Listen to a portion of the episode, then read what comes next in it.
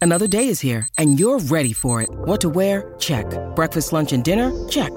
Planning for what's next and how to save for it? That's where Bank of America can help. For your financial to-dos, Bank of America has experts ready to help get you closer to your goals. Get started at one of our local financial centers or 24-7 in our mobile banking app. Find a location near you at bankofamerica.com slash talk to us. What would you like the power to do? Mobile banking requires downloading the app and is only available for select devices. Message and data rates may apply. Bank of America and a member FDIC. I started a business because I was passionate and I didn't focus on how to run a business. So after racking up a bunch of debt, I, I, had to figure it out. And so that's when I started hiring people and I started putting systems in place and looking at my P&Ls all the time and, you know, things that I just, I didn't get into quote unquote business to do, but I had to have that wake up call that if I wanted to have a business, there was no other way.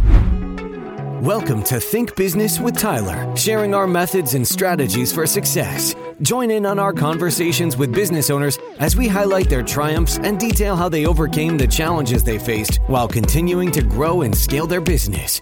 It's time to think life, think success, and think business with your host, Tyler Martin. Hey, everyone. Thanks so much for listening to another episode of the Think Business with Tyler podcast show. Today's guest is Michelle Prince, and Michelle is an author and the founder of Performance Publishing Group.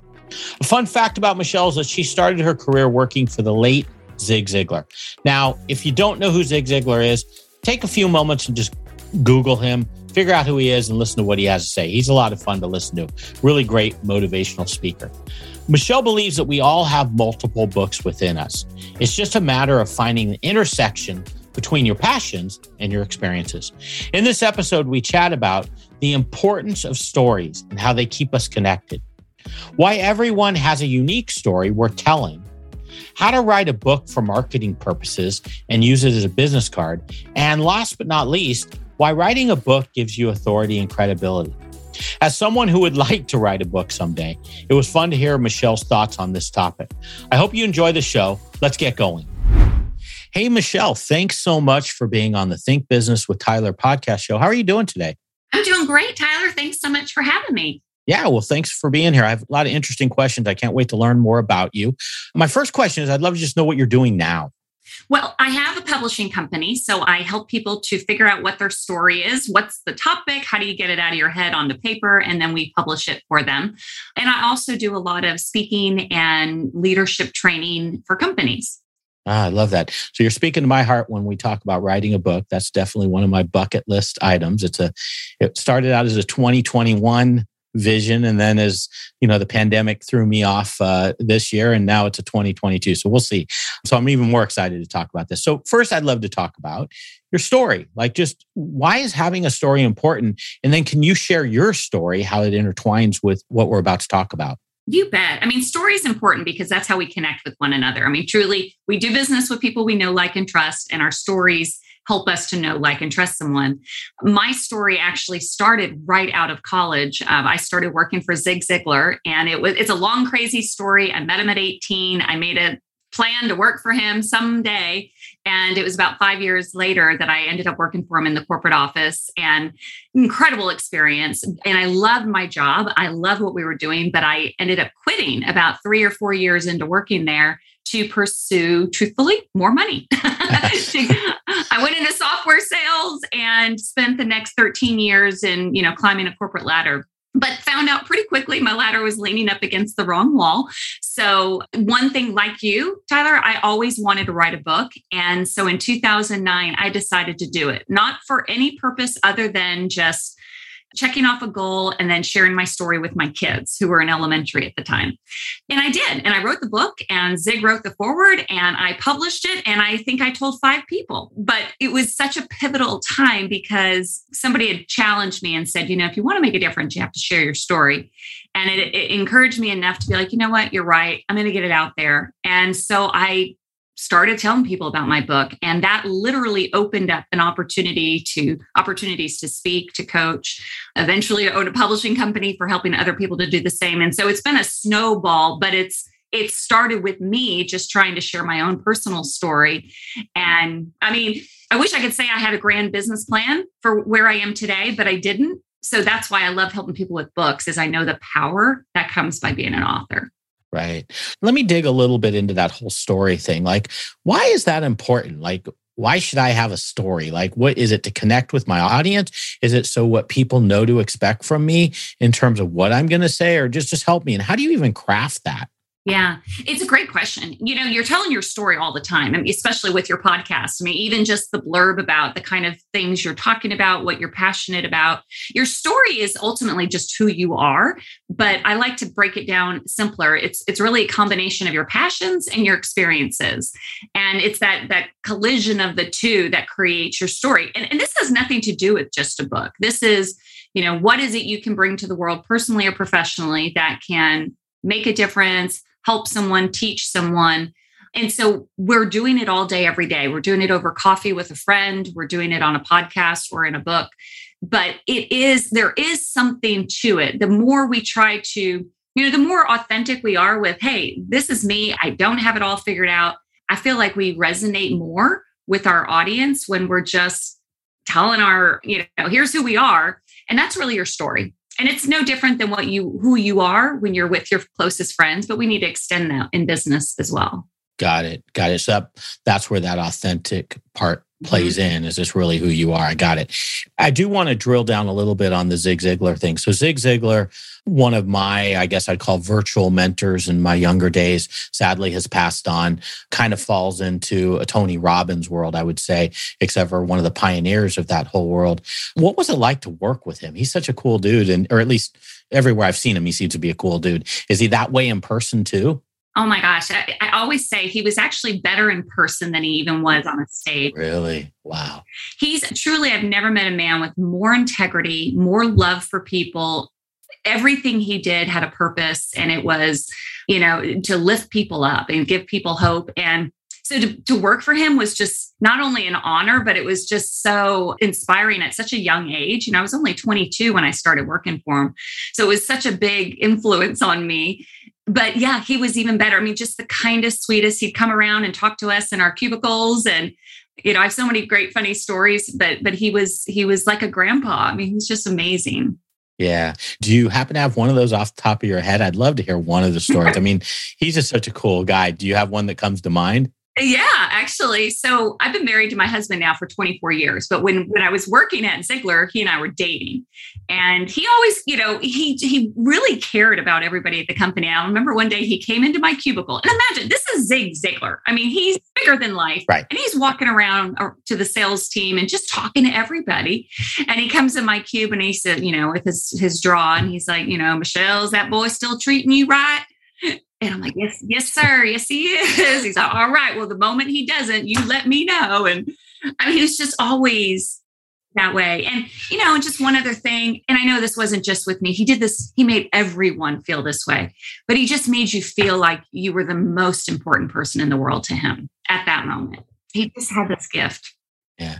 What's so cool when you you don't quite do a perfect Zig Ziglar, but it was close, Michelle. Whenever I hear it, I actually just like to hear his voice sometimes as a soothing. Like I don't haven't for a while, but for the longest time, especially in my earlier days of, of developing myself, I'd literally like listen to him going to bed. Like it was just like hearing his, you know, his affirmations and his positivity and all these different things. So I, I could only imagine like being in the same office with him.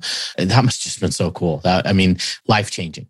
Life changing. And, you know, I don't know that I didn't know the impact looking back, you know, many decades later, I can see the impact that it had. And right. you know, it's one funny other story is my the only reason I ended up working for him is because my parents forced me to go to his seminar when I was 18.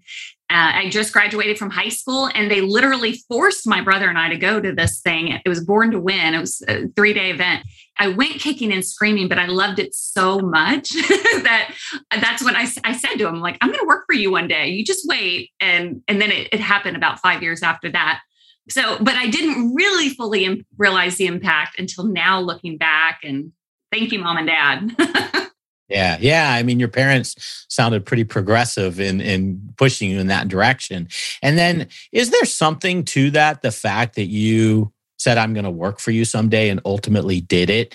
Is that just more of an element of your personality? Or do you think people to some degree where we should be wired that way in terms of our vision and what we intend to do? I do because, you know, when I left the seminar, I literally went straight to college that next week. And I spent four and a half years in college. And I was a typical college girl. And, you know, I kind of forgotten that. And I graduated from college. My first job was selling copiers. And truth be told, I totally forgot about working for him. And I ended up cold calling accidentally, quote unquote.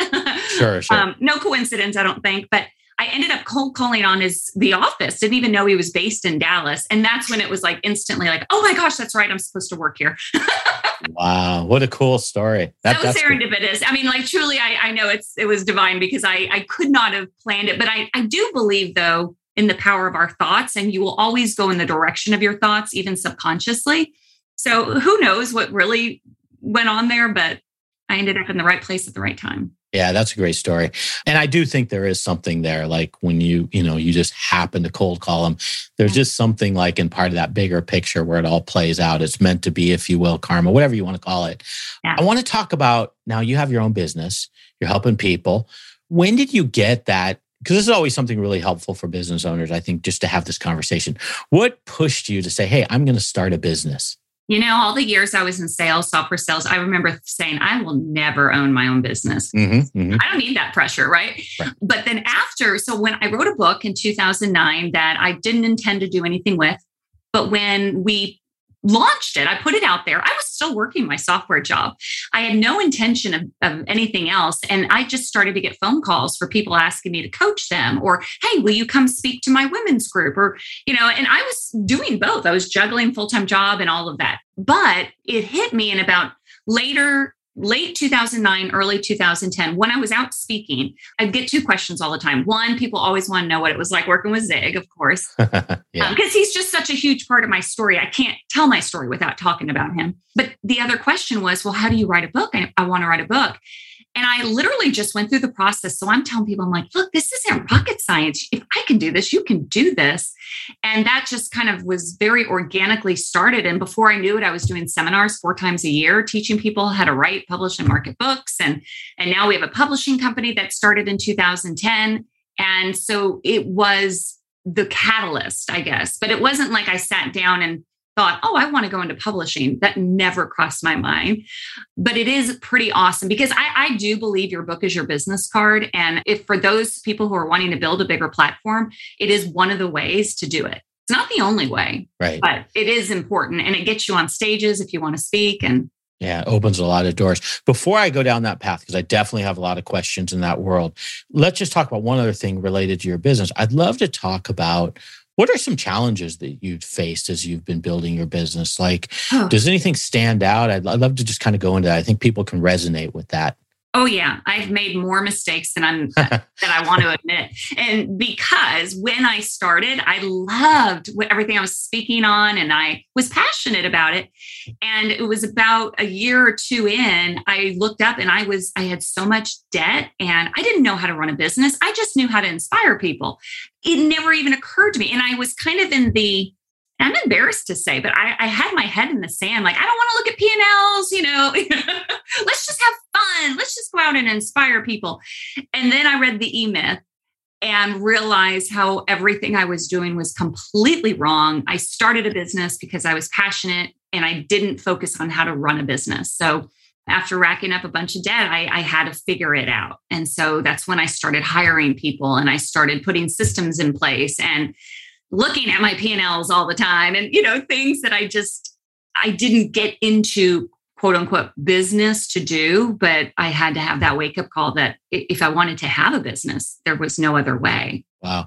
You know, I chuckled when you said you made a lot of mistakes. And I just have to clarify, I wasn't chuckling at your mistakes. It was chuckling at so much connection in terms of we all, anybody that's ran a business or the vast majority, feel like they've made so many mistakes. And I feel like that's such a part of the journey, right? Like, you know, sometimes you just stay stuck and, and that's unfortunate. But if you get past that, stuckness, if you will, that's when the journey even gets more fun. Business gets fun again. And I love when you say e myth because that's another thing that really defined my world. Like that started where I, what got me to here today. That's definitely another pioneer in this world of systemization, delegating, doing it right, thinking bigger picture. So there's just a lot of things that you said that are so gold. We're going to step back for a break just here for a short moment. When we come back, we're going to talk about the power of authority. I'm really excited to talk about this. We'll be right back, Michelle. If you're a business owner feeling stuck in your business, overwhelmed, responsible for everything that happens, and working long hours, Tyler helps his clients develop processes, hire high performing team members, and better understand their financial metrics and numbers to allow for a more predictable, less hands on business. To schedule a free, no pressure consultation, head to thinktyler.com and click the meeting button. Tyler would love to see if he can help you work on your business, not in your business. Schedule a consultation today at thinktyler.com. Think life, think success, think business. Okay, cool. Well, hey, welcome back, everybody. We're going to dive back in. We, we're going to talk about the power of authority with Michelle. Hey, Michelle, what is the power of authority and what does it mean as it relates to a business owner, an entrepreneur, and having the power of authority? Yeah, you bet. So it's the title of my last book, and it's actually a play on words. It's you can't spell authority without author. So the whole point is by leveraging your story, leveraging what you're already sharing with clients and prospects. When you you, you present it in such a way, it can be used as your business card to build your authority. So that's that's kind of the essence of it. It's not just though about a book, but I do know, and maybe I'm biased, but I do believe that a, I think I am. I do believe though a book is one of the easiest ways to open open up doors such as consulting and speaking. And you know it just brings this instant credibility that whether or not it's deserved i'm not saying it always is but it is. We value people. We value content first of all. So if somebody has gone through the effort to publish a book we instantly see them with more authority. True. What do you feel about i'm seeing this happening more in the last five years when professionals want to leverage being an author as part of their credibility and their authority, it's common now to have a two or three hour, a book that you can read in two or three hours. I think that might equate to 100 pages or so. How do you feel about that world? Is that still a real book, given that it's on Amazon? Is that a good approach? Is that a bad approach? What's your thoughts? I actually do like a smaller book. And because, if, okay. again, if you think of a book as a marketing tool, it has to be something that people will easily digest, meaning that they're easily going to get the information, retain it, and, and use it. I personally, long before I was even helping people with books, I was traveling all over. And if I could read a book, I live in Dallas. So to go to either coast is about three hours. If I could read an entire book on a flight, that was a win for me. Because if it was a thick, thick book and I had to, you know, it took me weeks to read, I just, that wasn't my, I wanted to get what I wanted out of that book and move on. So, personally, for me, most of my books are about 120 pages or less. You know, you can do a lot with that. And I always tell people, our authors, I tell them, look, it's much, much better to say something concisely and get to the point than drag out a message just so you could have a 200 page book. It doesn't make sense. And the reader doesn't want that. So give the reader what they want as concisely as you can. Yeah, I agree. Like I read a lot of my books off of Kindle nowadays you know, I look in that corner, it tells you how long it's going to take you to read it. And I do feel when it's like these marathon type books, a lot of times it feels really regurgitated. It feels like you're talking about the same thing over and over. And I really do love when, to your point, if you can do it in one sitting or one weekend or one flight or whatever, it just feels so good to have someone share their 30 years, 20 years, 10 years of experience in that very short amount of time.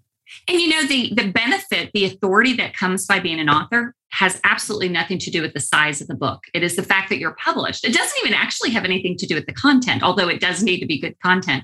We do a lot of what we call business card books, little mini books. In fact, I'll show you mine. This is my business card, truly. It's called Your Book is Your Business Card, but it's just a little book and it just has some great information to get someone started on how to write a book.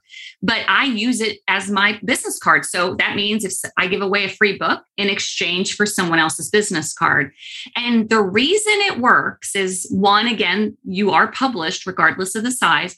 But two, people will throw away a business card, but they will not throw away a book. It's true. That's why I went to Kindle, frankly, because I was filling a whole wall of books and my, it was driving my wife wild to have just books everywhere. And so our negotiation was, and I'm this is kind of a joke. We didn't actually negotiate, but basically, I went to Kindles because now I can have my thousand books and it's not getting in the way. So, it, and I will not remove them. Like I just, the ones I have that are old, I just can't let go of them. I know, I know. And yeah. even if you've never read them, it's still, there's yeah, something yeah. to that. there's just something to it. Yeah. So that's cool. So take us through guy like me, dreaming about being an author someday, not necessarily a great writer, not a bad one, worries about writing 100 pages, like getting that out of my head is a nightmare. Mm-hmm. How do you do that? Do you do that in small bites? Do you do that with a coach? What are the steps in your mind for someone like me? which I imagine there's a lot out there just like that. Yeah. What are your thoughts? Well, the good news is, is you don't have to be a great writer to be an author. You have to just have the the story and the content, and that's what editors are for, is to make everything read well. So, um, your best friend is an editor, but no, okay, I'll, I'll be happy to. The first step is figuring out what exactly is the topic because okay.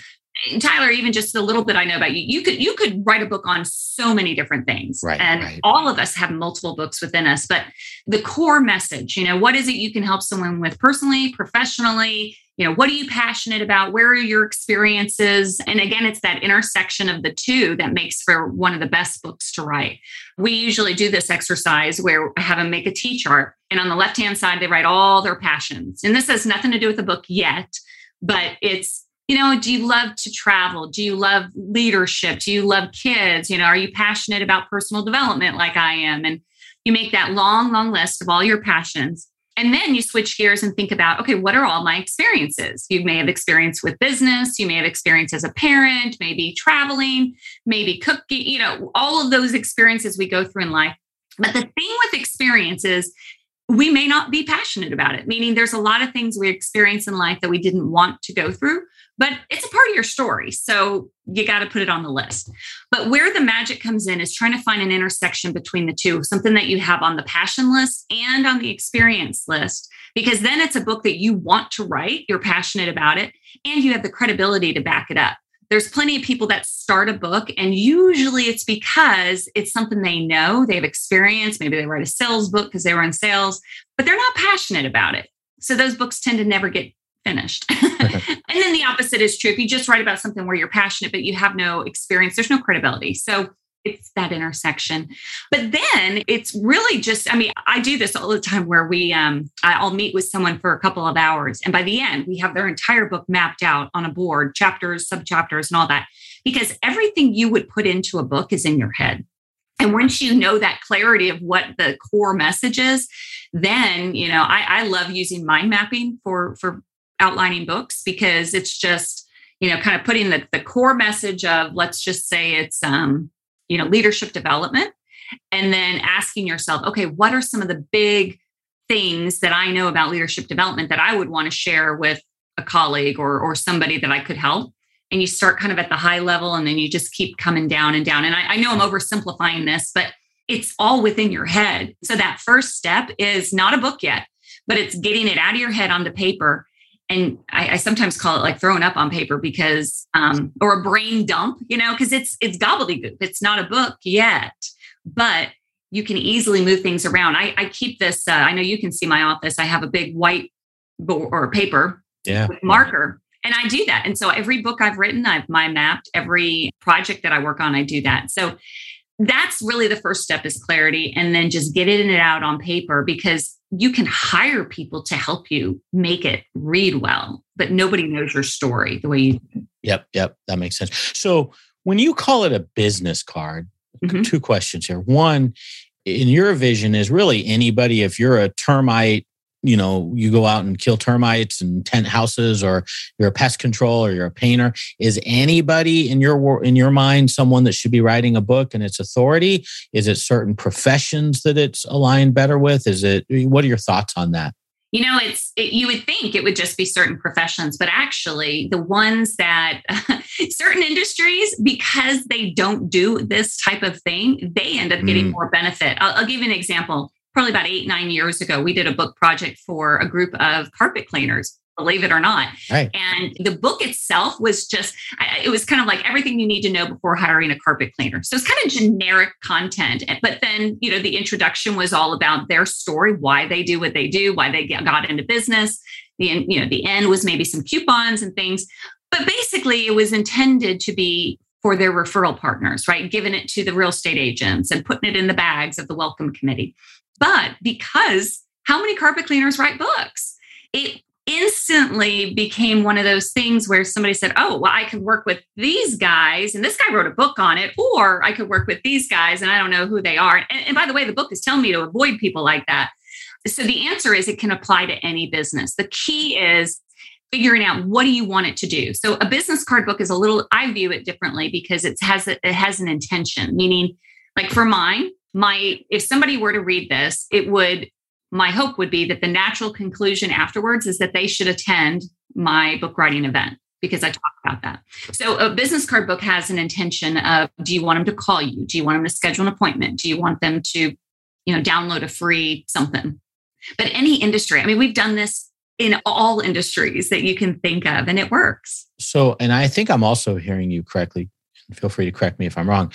We're not expecting this book, we'll put it on Amazon. We're not expecting it to be a bestseller with a million sales tomorrow. It's more about the authority that it creates you as, as an author, one, and then two, to be able to connect with your ideal audience that may not be a large audience or it may not be a book devouring type of audience. Is that correct in my thought process? Yeah, it, it depends. Everyone has a different goal for why they do a book. If it's okay. purely for marketing, um, like, because for example, some people will write a book just to leave a legacy. So to sell mm. 10 copies to their kids, grandkids, it makes them happy. Got it. Others who like for example you know we work with ceos that really either want to leverage it to grow the business or maybe they want to start going into consulting or something they're using it for a purpose but it has great content and um, they're not necessarily wanting they don't care about necessarily selling a lot of books but maybe using it as a tool for prospecting or a tool for opening up opportunities.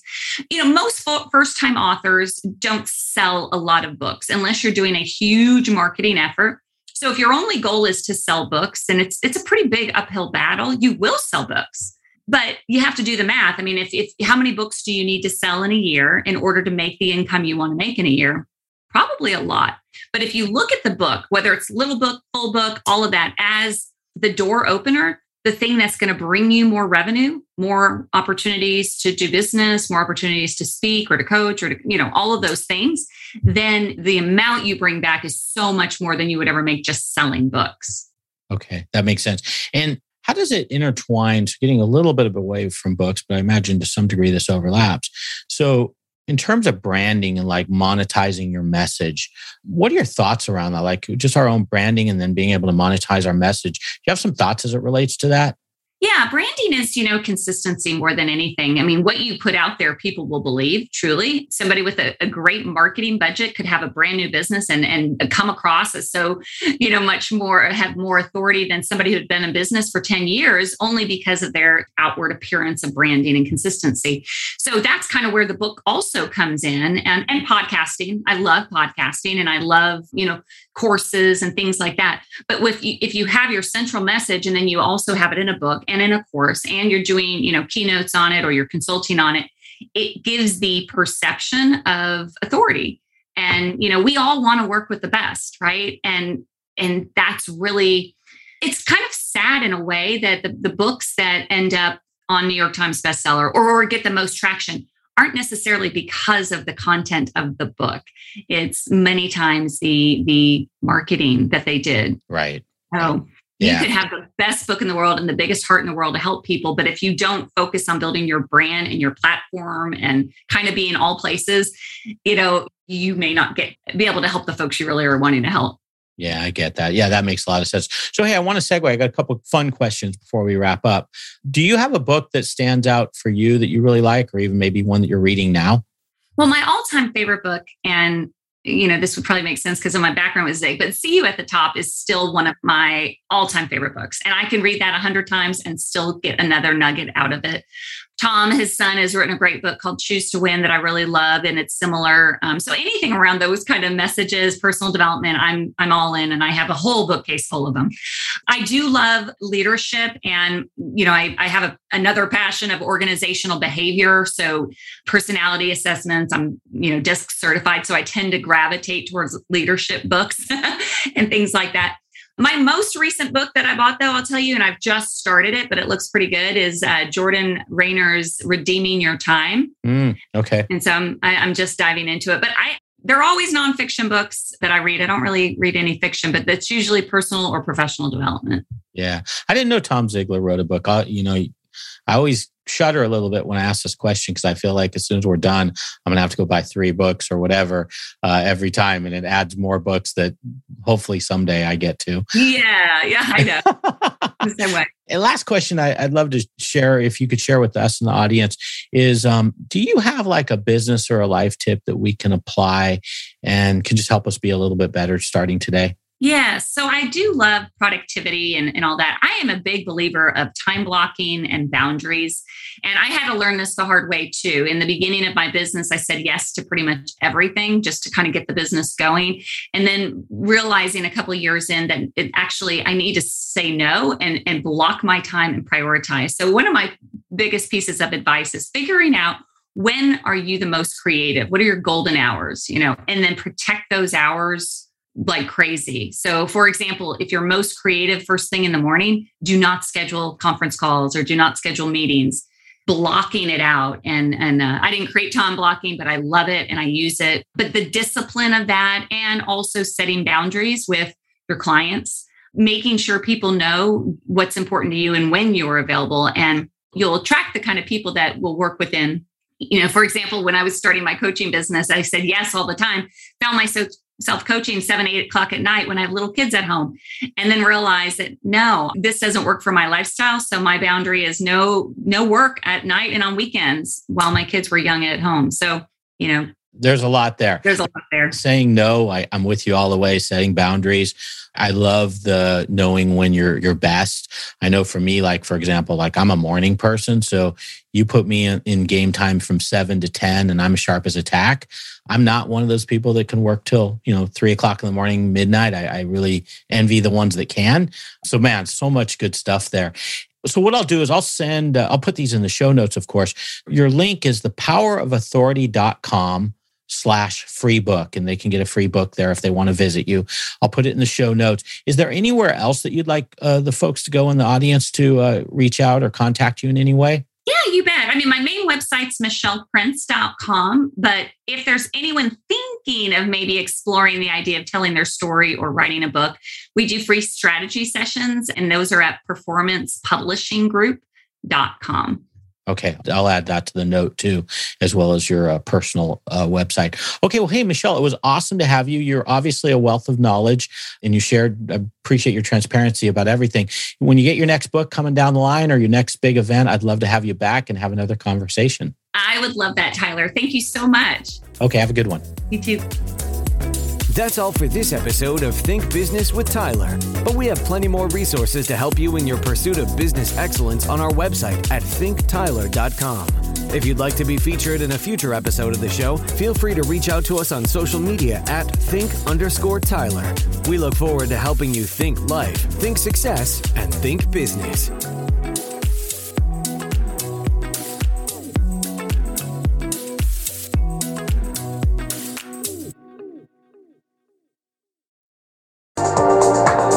Sarah Talk Solutions. Ladies and gentlemen, you've tuned into a bit of a different type of show. I'm Sarah B and I'm your host. You can find me on my IG, which is Aussie underscore Sarah underscore LA. I talk about amazing, relevant conversations and topics and what functions that goes on in this magical, wonderful, wonderful city of the City of Angels. My IG, which is Aussie underscore Sarah underscore LA.